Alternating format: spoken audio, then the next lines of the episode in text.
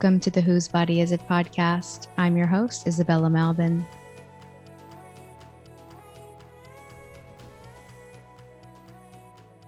In this episode, Athena of Wild Willing Wisdom and I chat about our favorite transhumanist billionaire, Martine Rothblatt.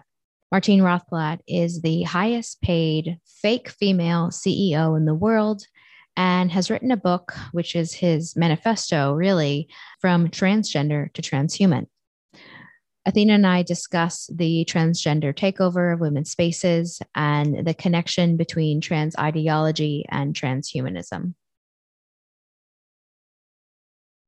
Okay, everyone, here we are. I am with Athena of Wild Willing Wisdom, and we are going to be talking about a very, very scary man. um, and uh, yeah, so we're going to be talking about Martine Rothblatt today. We're going to be talking about the connection uh, between transhumanism and transgenderism, um, and talking a little bit about what we've noticed uh, over the past year or so of our um, getting to know this guy and what he's about. Um, and I'm constantly learning new things about this man. I just learned something new uh, just about 10 minutes ago. So before we get into that, what attracted you to even do, you know, your own analysis of his book from transgender to transhuman? Yeah. What has been so interesting uh, for you about this topic? Well, for me, the way that my psyche kind of works is that I'm I'm constantly obsessed with like the latest unveiling of just how deep like the agendas of our present culture go because if there's anything that I've learned in the past 10 years is that what is happening is never what we're being told on like a surface level. Um, and when transgender ideology kind of started to become more mainstream and started popping up within all of the circles that I was frequenting, it didn't quite feel right to me. There was something about it that wasn't right, even though I was someone who frequented like the queer community and had relationships with women and, and was very familiar with that world. The transgender ideology kind of takeover of a lot of our spaces sort of felt off. And my intuition is usually not incorrect.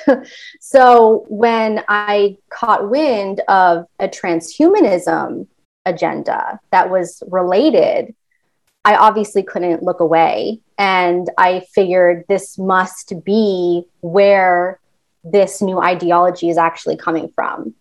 Because otherwise why why you know um, and I discovered this book from transgender to transhumanism, which the title itself just like told me everything I needed to know about where to look next.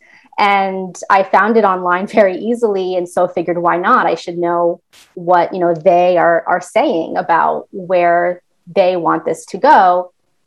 Um, and once I started reading, I just couldn't look away. And and it tied it connected so many dots for me because i already sort of knew like there's many layers to transhumanism right? There's there's the most popular of, of like the most common awareness of how transhumanism infiltrates our culture is kind of through the use of like phones and wearable technology and microchipping advancements and tracking things through like digital clouds and all of this kind of stuff and sort of like theorizing about where that's going to take us in the future. But the idea that we were going to transcend biology itself kind of put this on the map for me on like a whole other level. And i was also realizing that a lot of people didn't seem to have awareness that the, that there was a connection there.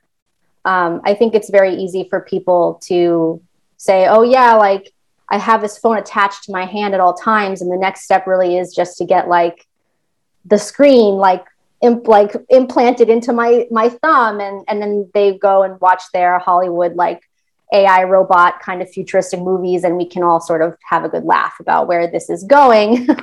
but like to again like to just connect the dots between gender and biology and sex and transhumanism was sort of the next level for me. And I saw the ways in which it particularly harmed women and children. And because the focus of my work and my purpose in life is to uplift women and their families, it became very intrinsic for me in regards to that that journey. Mm-hmm, mm-hmm.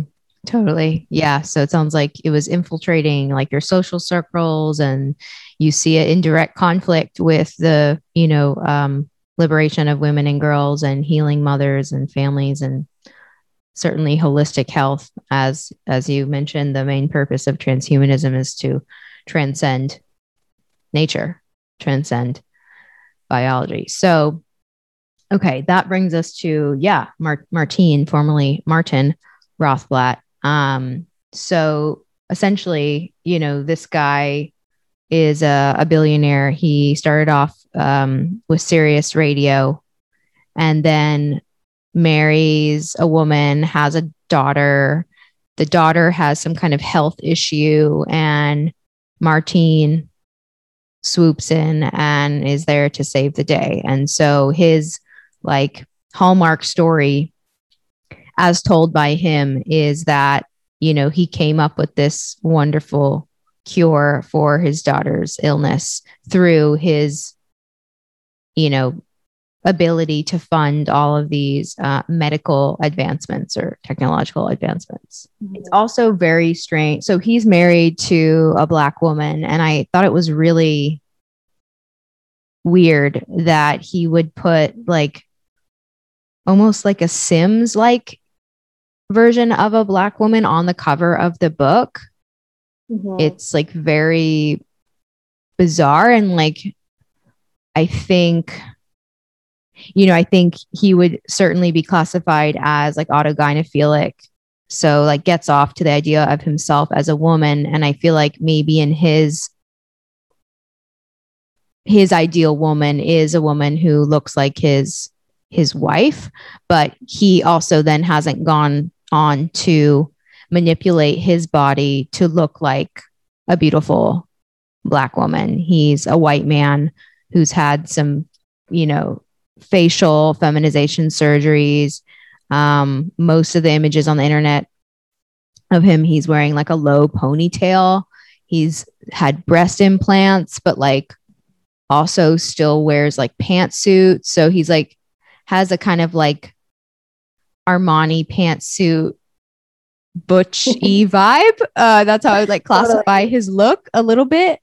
Um, like not passable as a woman by any standards and certainly not as like a woman as beautiful as his his wife um so yeah i just right off the bat i thought it was a really kind of strange pick uh choice for for the cover what do you what do you think what do you make of the cover well when i first saw the cover i also felt very confused and almost thought it was a joke um, I wasn't sure, I wasn't sure if like I should take the book seriously or not. Like I had to like confirm that like this man actually wrote this. Like right, like a, a person who has access to billions of dollars and then can't even pay a, a decent graphic designer to design his book cover. But yeah, I, like I thought it was a joke at first. Um, and then as I read it, I started unveiling like, okay, his wife is black and um, he it's probably some sort of homage to her in a way. I, I interview with him and, and they're quite obsessed with each other. They have like a they have a pet name for themselves, like Marbina. I think that they refer to them both as one. Um, so they're they're very very much in love and and obsessed with one another and think that their souls will be in love forever and transcend their their the constraints of of human reality. Um, so I do think that the cover art is an homage to her in, in some way. And then to speak to like the Sims esque kind of illustration quality, I mean, there's an entire chapter in the book about cyberspace and cyber sex and what that is going to look like for us in the future. And the whole idea is that our life will be like The Sims, where you can join these virtual realities and upload yourself into them as whatever it is that you want to be that day, however you're feeling. Um, he even kind of jokes, I guess, at, at one point about how like, you know, you don't have to be the the shy, awkward guy in the corner. You can be like a sweet little girl and and then if you if you decide that it, you changed your mind it doesn't matter because you can just log out and then come back the next day as another persona um, he also believes uh, seems to believe that raising humans as a a race is also a choice which i found was very peculiar because I, I actually haven't heard of that kind of stance before, um, especially with critical race theory being very prominent in our culture right now. That he sort of made a comment to insinuate that raising children to associate or identify with their lineage is also a choice, and that we can choose to be race free just as much as we can choose to be sex free. So I, that's just a kind of a side note. I don't know if you think that directly has the mm-hmm. the cover art, but like I do, I do find it interesting how here's this man who's kind of with a black woman and he's sort of obsessed with colonizing women's bodies and he also thinks that like race is a choice to some extent apparently. So i all think that's that's sort of connected to the paradigm within which he lives which is that our greatest human expression of creativity is going to be transcending all of these realities. It's so weird. And like yeah i mean i, I agree with you and like it's it's not the greatest design, but like the font is pretty like video game esque. You know, it gives off like those vibes. Like, uh, yeah, that okay. So I I didn't realize they had a pet name for one another. He and his wife Bina. Um, but it reminds me of there's this performance artist. I think he died a few years ago his name is Genesis Breyer P-Orridge. did you ever know who this guy was? So he was like a British um, contemporary artist uh, who would be classified now as like a trans woman, but he like kept his penis and he fell in love with this woman. And instead of having children, they decided to have a ton of plastic surgery to look like each other. Wow. So they like became one because they yeah got all this like fucked up surgery and um I'm pretty sure he died of a drug overdose but I actually interned at a gallery in New York City that represented him. He was like the headliner of the um of the gallery like the featured artist. He was like the most famous artist that they represented. And um, I was interning at the gallery when he had an opening. So I met him and all the imagery is just basically like decapitated female body parts collaged together. Like that's essentially what his work is. Like he's a collage, like mostly collage artist. And um, at the time I really glorified him and and the art and uh, looking back like it's so fucked up like on so many levels like not only like just him you know like being like referred to as a woman but like he was in such poor health and i'm sure it was related to like all the you know medications and stuff and maybe like drug abuse as well but um but yeah, his whole his his fascination w- was like chopping up the body and like repurposing, which again is like so commonly romanticized, as you know, in like fashion and art. And um, yeah, there are just a lot of parallels to this whole, you know, Martine and and Bina situation. Although it seems like, as far as Martine goes, you know, it's it's it doesn't seem like he's trying to really be as explicitly like transracial. Um right. but yeah it's it's like uh it's interesting how i mean we we truly know nothing about their like private relationship but like on the surface it looks like a point of like deep intimacy for them to like be in the, that paradigm. Um this like transcendent shit, um, which we know is quite dark. Yeah, it's almost like a little bit of like a technological spin on spiritual oneness. Because it's like on on one hand, I sort of agree with him on in some ways that like I I do believe that we are all consciousness and that our our spirit is kind of like part of a, a greater creation that we are all kind of like equally connected to and that the lives that we live in at in in the the now moment is kind of what we have chosen for this particular period of time but it doesn't really define like who we are. And like i can i can see some like parallels in how he speaks about like romanticizing this that like you know we're not our race and we are not our our sex. And but but then he takes it to this level where it's like we can't just accept that and then have this life experience and then have faith that when we die, we think we know we're going to go next. It's like, no, we need to transcend it now, immediately, to the point where we are mutilating our bodies to cheat the life that we are living in, and then upload our consciousness to computers so that we can confirm through AI that we will continue to live on. It, it's sort of this like weird perversion of, of just other than just accepting like when I die, my spirit will return to the conscious realm. you know what I mean? Yeah. It's like, no, yeah. I want to plug my brain into right. a computer mind map and like ensure that I will continue living in that format. Yeah, it's like he's used the language of spirituality and even religion to justify or sell colonizing the female and human body.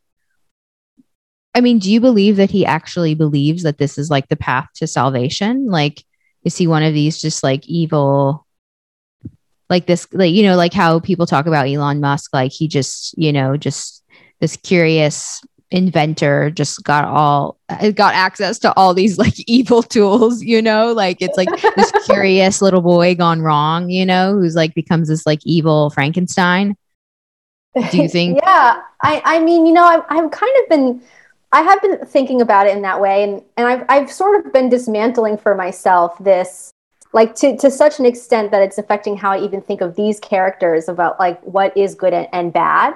And i almost uh, am like on the verge of of believing that people like elon musk or bill gates martin rothblatt like aren't actually evil in that within their paradigm, they think they are doing the right thing. Like the way that Martine talks about his philosophy throughout his book is very optimistic and very playful and like almost loving. Like I I I do think that he thinks that this is a good thing and that this is an incredible thing and a creative thing and that it's going to lead to the liberation of humanity. Mm-hmm. And so, from our standpoint, as being more like, I suppose, naturalists, if you will, like it's very easy to see this character on the other side of the playing field and say, like, oh my God, this person is evil because it's like, look how like they're maniacal, right? But I, I don't know. I, I, I kind of wonder if it's more so about like how his life path is just manifesting. I mean, like there are a couple um, quotations from the book that I included in my analysis um, in the previous video that I made about that kind of like signaled to me that this individual has some serious trauma around what it means for him to be, as he put it, trapped in a male body.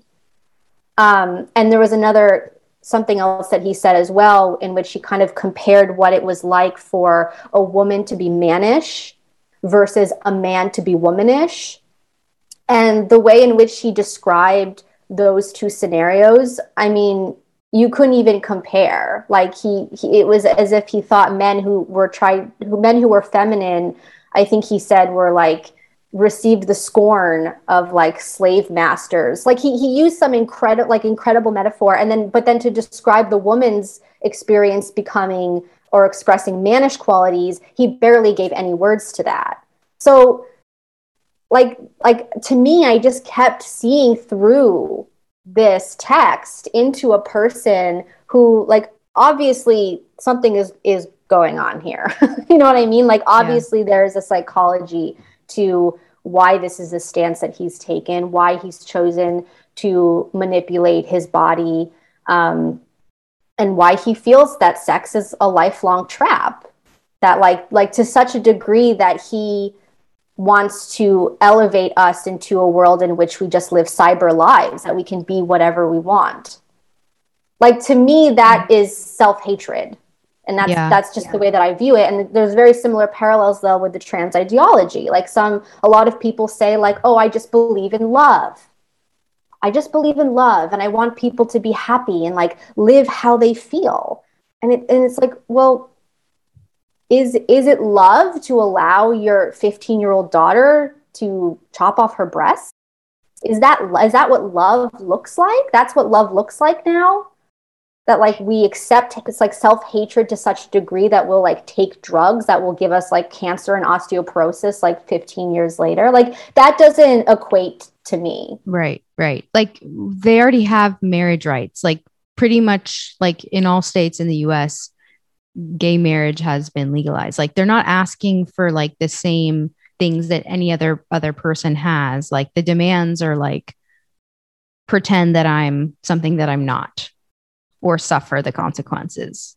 You know, it's not like we demand like equal pay or, you know, uh, the right to marry or, you know, it's like, no, we we demand to change our legal documents and have insurance companies cover surgeries to cut off healthy body parts. Yeah. And as you right. said, you know, create long lifelong dependence on pharmaceuticals. Like we demand lifelong dependence on pharmaceuticals. Like that's like what the demands are. It's and that's important. That's important to note too, because like again, like consider the paradigm within this with, within which this person lives. Like he's the founder of United mm-hmm. Therapeutics. And like it's not even that oh he owns a pharmaceutical company that sells baby aspirin or something like that and it's just like a profit deal. It's like no, like this com- this is a biotechnology company that is experimenting with genetic modification and like pig cloning. Like that that is that is what it takes in this person's mind to cultivate health and life extension. Yeah. And it obviously does not address any of the root causes. I mean, I can't even imagine how many billions of dollars are being funneled into these experiments. And yet there are millions of people all over the world who don't have access to clean water and food.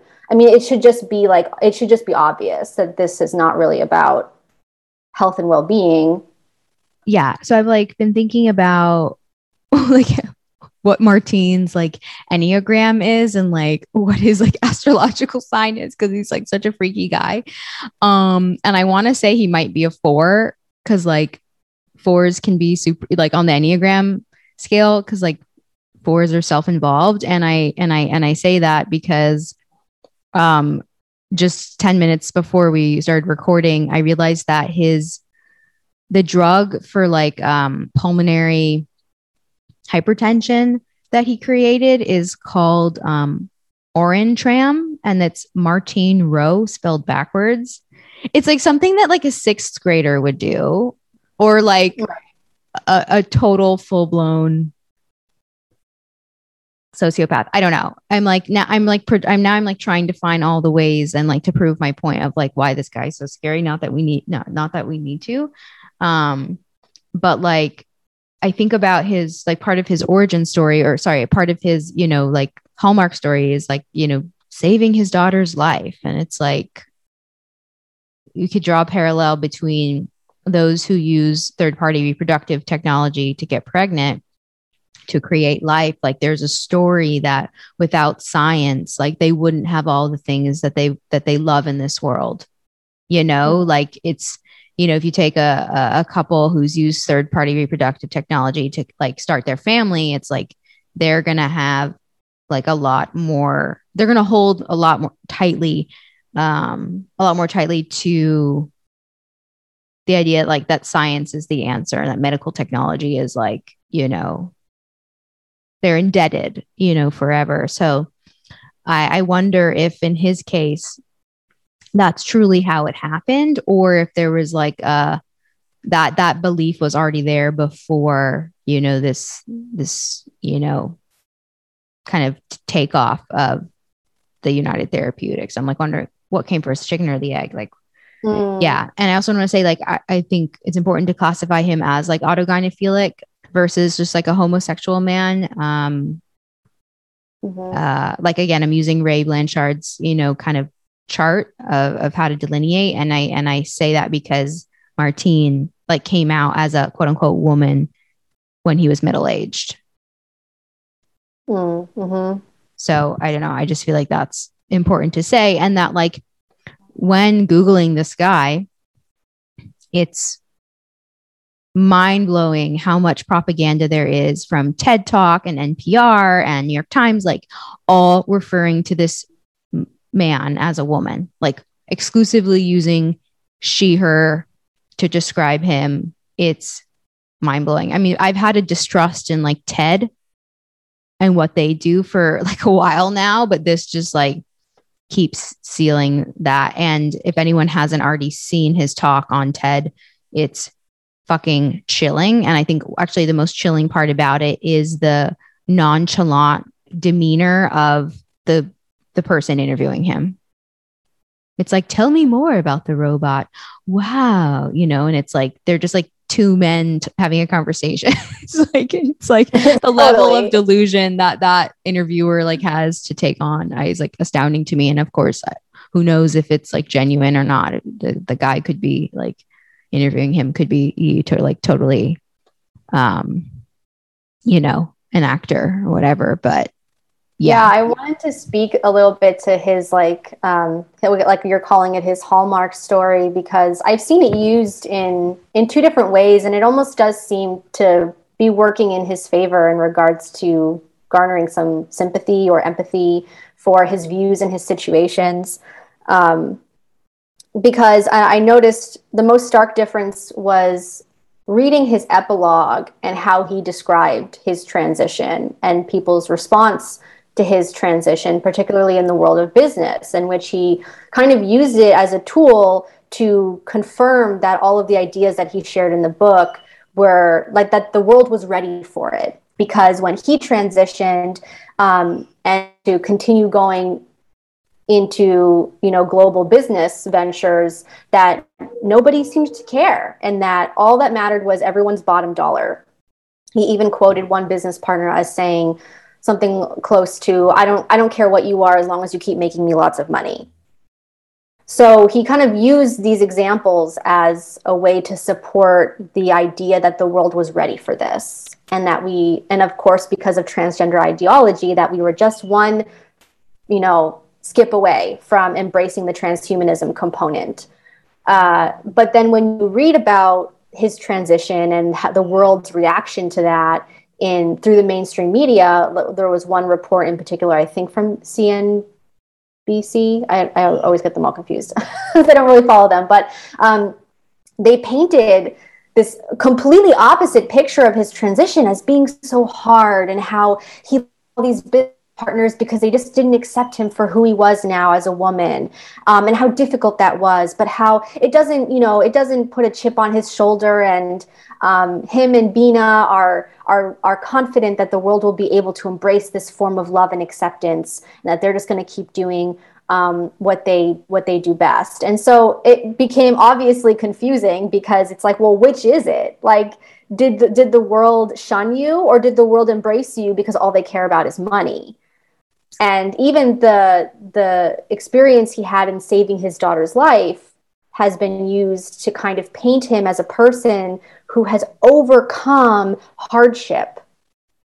And i'm sorry anybody anybody with access to the amount of resources and influence especially as a man as this person has is not oppressed.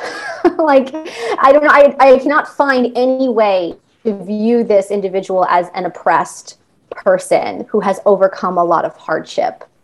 Like it's just not on the table for me. Exactly that, but that's what we're continuously asked to do every single time trans ideology like comes up. It's like where is your eh, like the you know the liberal minded you know quote unquote liberal minded person is constantly looking for your empathy for these men. And if it's not there if they can even sniff that like you have any doubt like not not not not just to mention like just you know not even acknowledging that they're biological men which is the only kind of man there is. Sorry there's no there's no difference between a biological man and a man. There it's just a man. You know certainly that that that would be considered offensive to name his him as a man but to yeah to show any like lack of empathy for this billionaire white man is like bigotry. It's totally insane. So yeah i think yeah his his hallmark story is is totally what we see repeated over and over and over um within these like pro trans spaces um, constantly dismissing actual oppression of women. And centering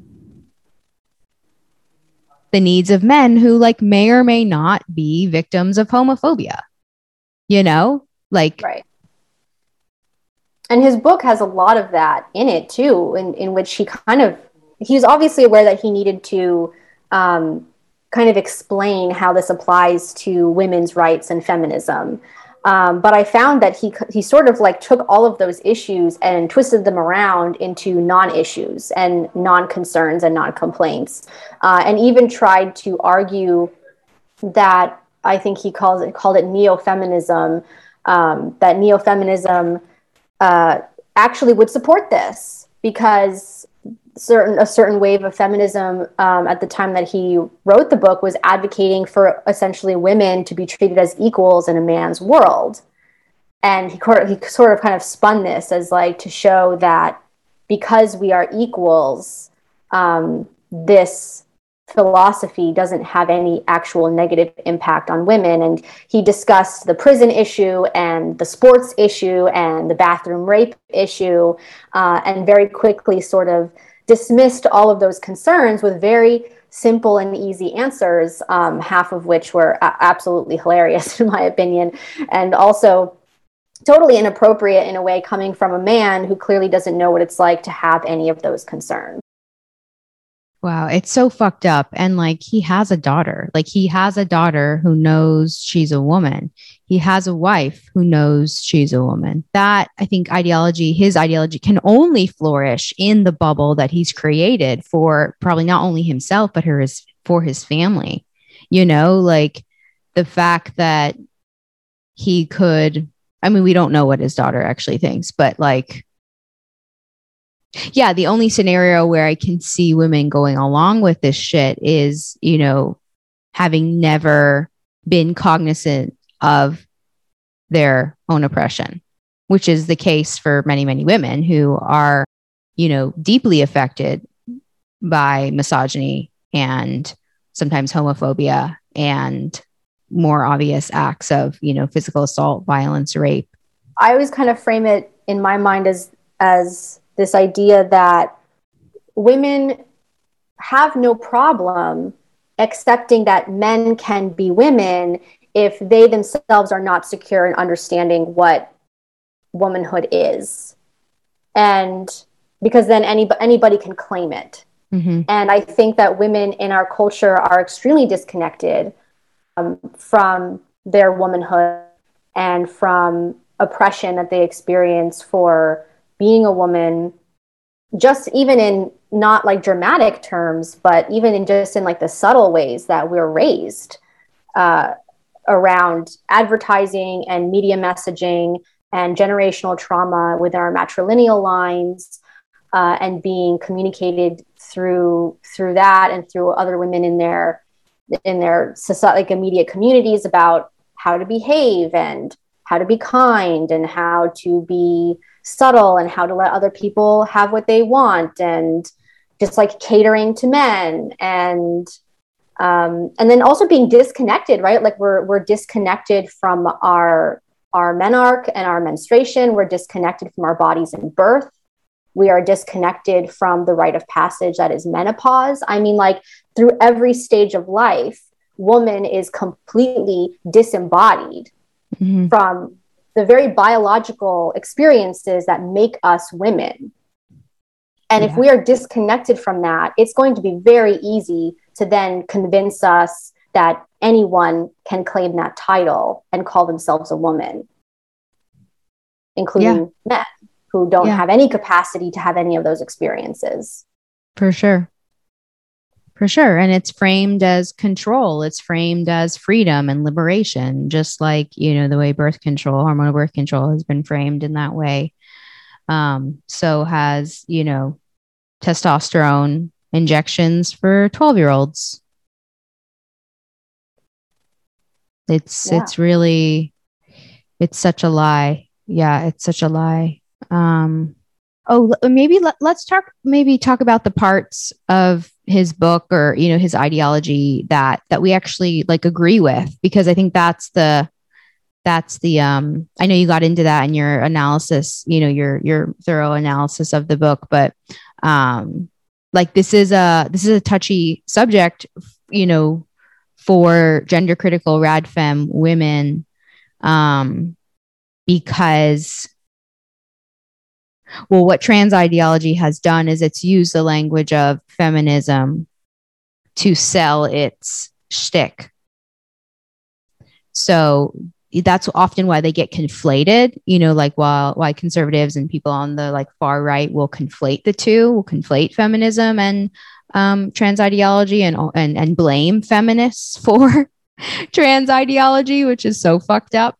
Um, but like on the surface and i think one of the reasons why it's so alluring to so many people is because it has the promise of freedom and liberation. But what we know about trans ideology is and and transhumanism is it's a it's a lie. Like it's actually not freedom. It's actually complete dependence on these systems um, especially you know pharma- pharmaceutical and you know obviously medical industrial complex. So but at its like you know with its like highest intention let's give it that let's give it some credit and let's say it has like a positive intention right it would be to dismantle stereotypes right? Or let's say the the most like high intentioned non-sociopathic person who's attracted to trans ideology like wants freedom. They want to be able to you know be themselves without persecution without harassment and that's not to be mistaken for pretending to be someone else or something else that they're not but you know so yeah i guess what are what were the parts of the book and what are the parts of what he says that that you agree with if any? Yeah well he does mention uh, at one point that he thinks that we go about labeling um, our children backwards in that uh, you know, they're born and then they're given a gender label before they get a chance to actually grow into what their expression of their gender is. And so I, I suppose in a way he's saying that like we should be raised genderless um, until the child can decide for themselves how they want to be in the world. But like the reason, like I agree with him in that we should be able to express ourselves however we wish. Meaning, if a little boy wants to wear pink sparkly dresses, it should not be considered a problem that needs a solution. Or if a girl wants to don, you know, blue jean overalls and play with trucks, uh, that shouldn't be an issue that we feel we need to find a solution for. But but where he where we break off is where um, well, first of all, he he conflates the two he he confuses the word sex and the word gender throughout the entire book. And it's extremely confusing. And i i want i don't want to believe that it was done on purpose but i do think confusion kind of like adds to the the the gullibility of the reader. Yeah. Because by the end you kind of like don't really know what you're talking about anymore. Like in in the beginning he sort of at, at one point he sort of says that gender is an ex, is our expression of our sex Um, and I, I guess I sort of agree with that, although I kind of don't think gender is really a thing at all. Um, but then, but then he says like sex is like also sort of an expression of our gender identity. Like it, it just like they he's he's has mm. so hmm. thoroughly confused what the two words mean, and then throughout the entire book, he uses them interchangeably, and so it kind of doesn't really support the idea that this individual really has working definitions for these two words as separate words. He sort of seems to think that sex and gender are both creative expressions of a human's identity that can be that it can look like a boy wearing a pink dress, but it can also look like a boy chopping off of his chopping off his penis and saying that he's a girl. Um, so he gets close in certain points where he kind of acknowledges that like gender stereotypes are harmful. And i agreed with him on those points because i do think gender stereotypes are harmful. Uh, but but again like his his solutions for that problem he's kind of like clinging to this idea that women are feminine and men are masculine and that we should be able to like interchange those two experiences by way of changing our our sex identity, not mm-hmm. just our our gender identity, whatever that even means. Mm-hmm. And to clarify, you don't agree with that. I don't agree that we should embrace this idea that we can change our sex in order to fit into like gender stereotypes. Yeah. I yeah. think that I think that we should be able to acknowledge that our children come into the world as either male or female, but also embrace that they can express that as however they wish moving forward in life without having to then pigeonhole them and say, oh, well, it must mean that you're actually a boy. And so we are going to do something about that by mutilating your body. Yeah. Like that's yeah. where it doesn't make sense to me. Yeah. Yeah whenever he's yeah whenever someone is suggesting that sex is not immutable which he 100% is like if, if he's yeah he says if he's saying that sex is an expression that like right away is a massive red flag. And like i think i think that in you know using gender and sex interchangeably is absolutely intentional. It's a confusion technique. Like it's mm-hmm. absolutely and it was um uh, when i spoke to ria riley like almost a year ago she's the one who like brought this to my attention. And i'm i'm a hypnotist. Like i know how to write and and conduct like confusion you know sessions and inductions to like reprogram you know positive thoughts and habits and behaviors. And when she said that to me i was like oh right. Like duh duh like he, it's absolute yeah. i have no doubt that it's intentional. Like it it it's become so convoluted. Also you know and it's like it goes beyond just like postmodern theory. Like it's his theory has um material real world consequences. It's not just like art criticism you know? Like this doesn't exist in a vacuum no, and like I also find that there was a lot of perversion to how he did propose categorizing sexual identity. He he includes a chart in the book that, of course, uses a rainbow of colors. and is sort of like um, he calls it the chromatic chromatic sexual identity and that instead of being male or female or boy or girl that we're going to align with um, a spectrum of color and his the identity that he subscribes to these colors, he calls self reported mental nature. And all of the descriptions have something to do with the person's sense of like um, sexual sexuality, not in terms of sex identity, but in terms of like their eroticism. And there was something very oddly perverted about it. It, it wasn't even that he's saying, like, oh, a person who identifies with the color green is going to be a biological female who feels masculine. Or like i don't know like something like that. It literally like okay so like one example is um, the color orange he associates with a non-nurturing person self-described as equally aggressive and erotic And then a person who associates with the white color is a person who feels genderless, lacking aggressiveness, nurturance, or sexiness. Like all of these descriptions have something to do with how the person identifies with their literal sexuality. And I found that to be quite perverted and odd.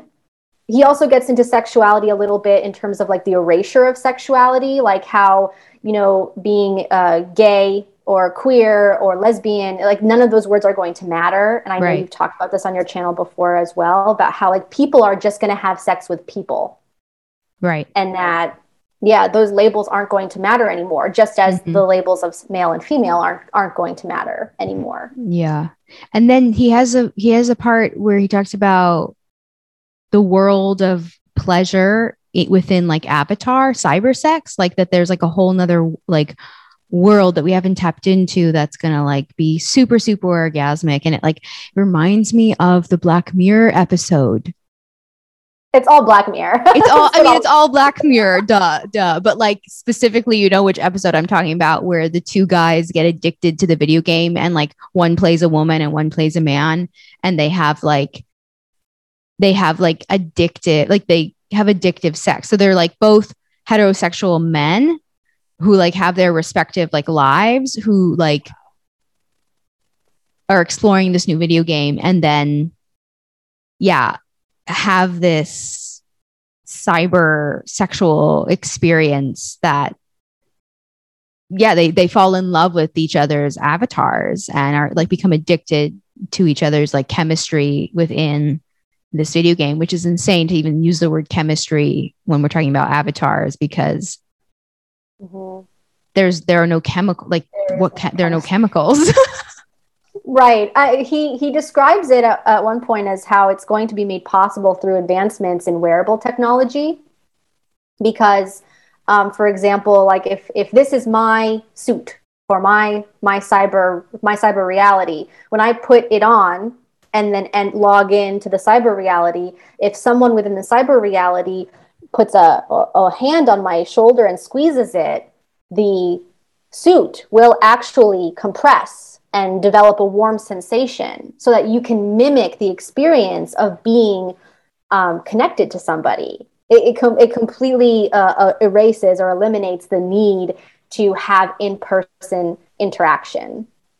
And in, in regards to like the whole chemical, like, right, like chemical experience because like all emotions and love and everything it's all just chemicals right? Like it's all we're all just like a complex matrix. But um again like this the paradigm within this person lives like that matrix is really not relevant.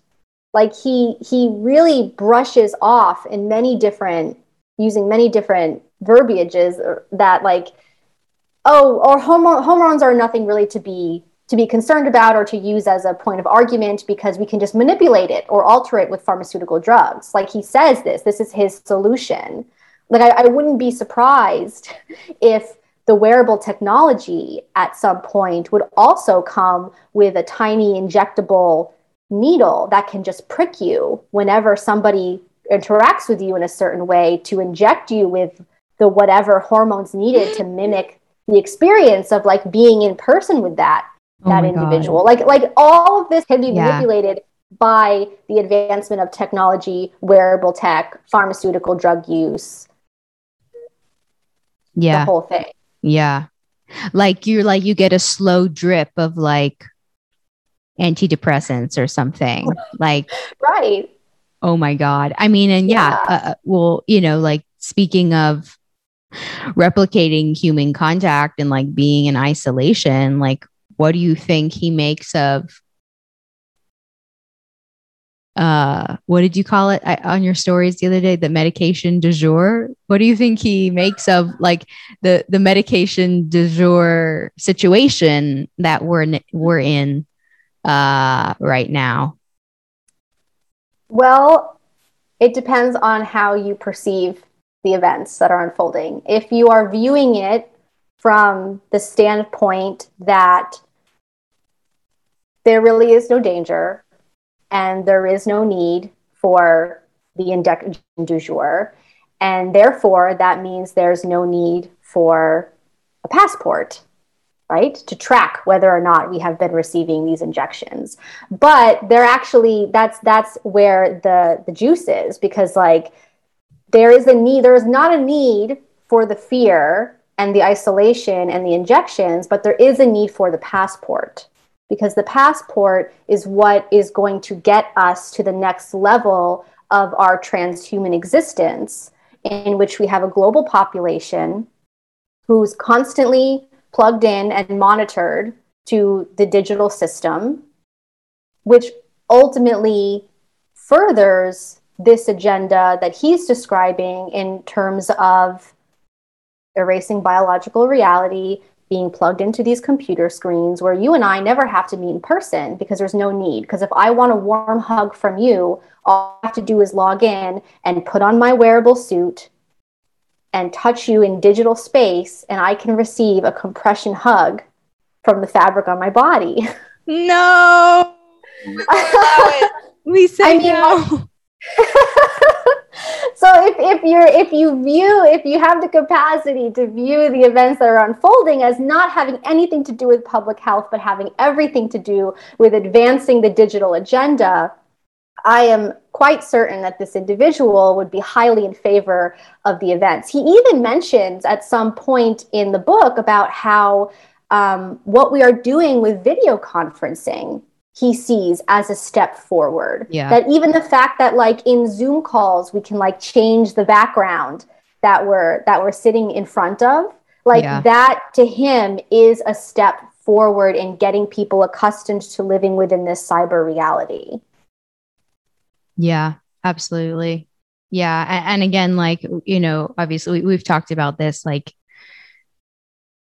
uh, the like the fear of what's next, but like also just sitting with the reality that we're, we're already there, you know, whether we're talking about third party reproduction, right, surrogacy, um, even prostitution. Like we could we could make an argument that you know that is totally transhumanist in its in its commodification of you know the body and the inside of of women's bodies and um I mean, he he outright says in the book that gestation and um, what do you say Con- conception even in regards to sperm donors that like it is currently commodified mm-hmm. and it will continue to be so yeah like the the whole that whole like artificial birth industry is part very clearly part of this agenda because like ultimately we are all commodities whether whether you're viewing um, whether you're viewing the current state of affairs through like a transhumanist perspective or just through like digital control uh, and social credit scores and things of that nature, or like even as an equity, um, what is not equity banker, but like you know a, a globalist billionaire banking system, human bodies exist to be colonized and have resources extracted from them, whether it's data, uh, reproductive value sex, entertainment, um, pharmaceutical profit. Like we we just exist to serve those um, those those agendas, those money making yeah. schemes. Yeah, yeah. Oof.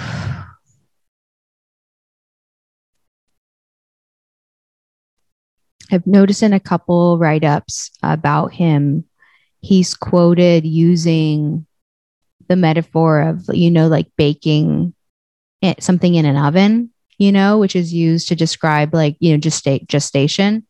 Um yeah that was just something that i noticed. Like he's he's quite obsessed like he's an inventor he's a creator. Um and we know you and i know that women are the ultimate creators of of life right? Without life, there there's nothing, right? So um, I can't help but see his his clawing at something that is is really unattainable. Like he will never create life. He might be able to facilitate artificial cloning, but it will never be the same. I this is where the kind of perversion of consciousness comes into play because it's like on one hand it sounds like he's in alignment that consciousness transcends our our human realities. On the other hand he almost doesn't really believe that that there is a natural law to true consciousness because yeah like so what? You can take take a baby and bake it in the oven without any human connection with sperm from California and an egg and like whatever, right? um, but like, but there's no like regard there for what the like like psycho spiritual imprints are going to be on that life's experience because like that is very real.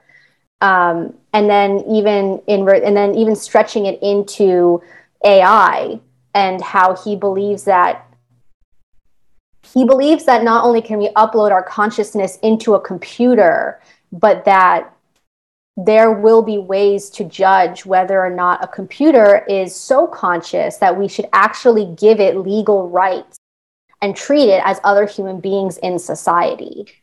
Right. And that's what he wants to do, I think, with his wife or with the, like yes. the robot that he's creating. Like, He wants to preserve his wife's like consciousness in digital form, which is right. again another episode of Black Mirror slash our lives now. Um, Black Mirror, aka 2021. Um, yeah. And he also he also specifically says multiple times that like society's acceptance of the idea that men can become women and women can become men are a convenient and and um, necessary stepping stone to get society to then also agree with the idea that computers can maintain consciousness and be treated as legal entities within society. To the point too where he's also even talking about how we will reproduce as digital conscious entities. Yeah. Um, yeah. So yeah. Yeah, and he also, I think it's also important to mention um, how he so he, in my opinion, kind of lamely at, attempts to support these ideas through the use of like science. Um, which is such a, a, talking point. I mean, does the word science even mean anything anymore? the way that we're all throwing it around and trying to use it to support um, our our our perspectives on on the world, but he he does try to advocate for trans ideology using science by citing very strange experiments to be honest with you. I mean at one point he mentions studies that were done at john johns hopkins in like ni- the 1990s with in which like embryos or like zygotes were fertilized in test tubes and then the embryos grew in like fatty cavities near the intestines of like gorillas and then they were like c-sectioned out and were deemed healthy.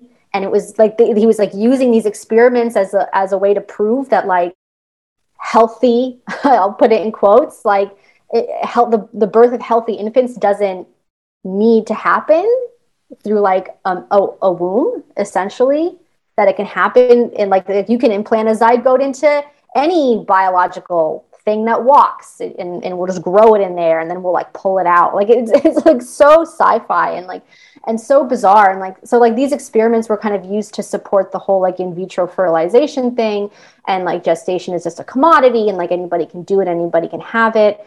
Um, and then of course he also referred to the situations in which like animals in the wild are hermaphrodites or they change their sex depending on like the the the population that they're living within to balance it. And it, like and it was just so incredible to read these examples being used seriously because there's a massive difference between being a creature that is evolved to gestate or reproduce in the ways that nature has manifested for that creature versus like a human being who has not evolved to be able to do any of that and has to mimic that experience with so much force that we literally mutilate our bodies in a way that is overall detrimental to our ability to thrive.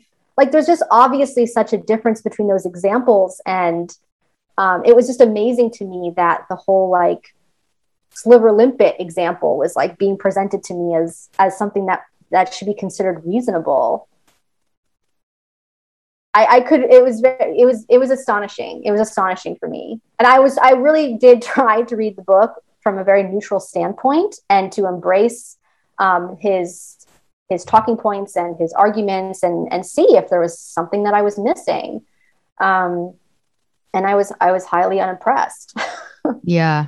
Yeah. His other his other main talking point is like with the fall of you know racial apartheid in south africa like sex is the next frontier. Like, again, always, you know, trying to, I mean, this is what trans ideology does. It, it, it tries to constantly find a home in, in movements that have actually been based on liberation.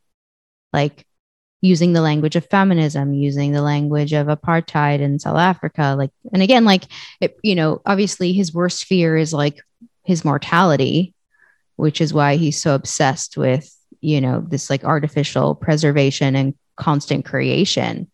Um, and I think, yeah, your your like uh your theory of, of him, you know, suffering from like a like this this being like a trauma response, I think is is probably super accurate and and that there's yeah no no obviously no respect for life um, but even less respect for you know the intelligence of of death. Mm-hmm. yeah. So well i feel like we covered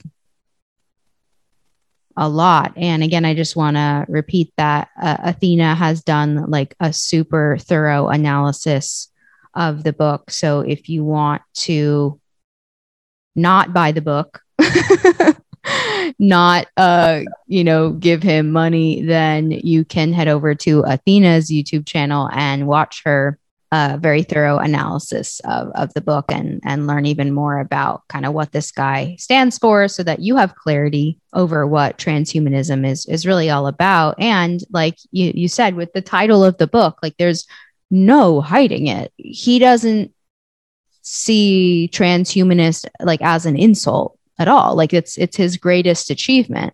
We, you know, I think equate transhumanism to, you know, destruction and anti like nature and certainly like uh erosion of women's sex-based rights and all of that. But yeah, in his world, his his uh his trans transhumanism is like it's yeah, it's his greatest uh, achievement, and so that's how he's referred to um, all over the internet. And obviously, no shame in in any of it because that's what he called the book.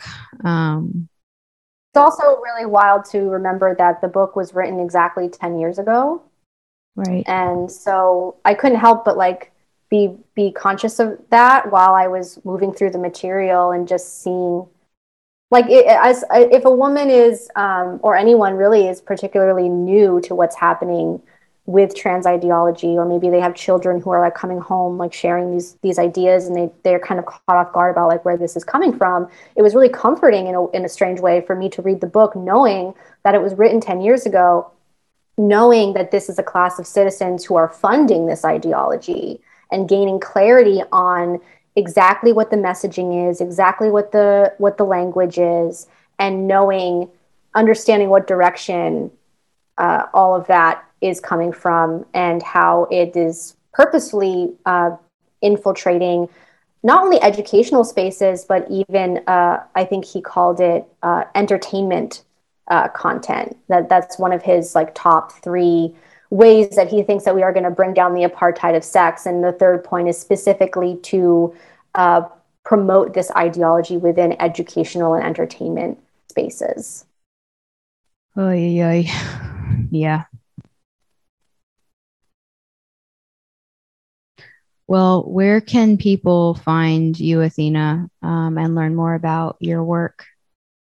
Yeah, my website is wildwillingwisdom.com. I did just recently start a YouTube channel. I'm also on Odysee, uh, Wild Wisdom in both places. And of course, to be totally up to date with all my latest shocking discoveries, you can find me on Instagram as well at Wild Wisdom, where I mostly talk about women's liberation in regards to birth, health, and sovereignty. Amazing. If you enjoyed this episode and you'd like to help support my work, please share it with others, post about it on social media, or leave a rating and review. To stay in the loop for my latest coaching programs, hypnosis sessions, free resource guides, and more, follow me on Instagram at whose body is it and visit my website, whosebodyisit.com.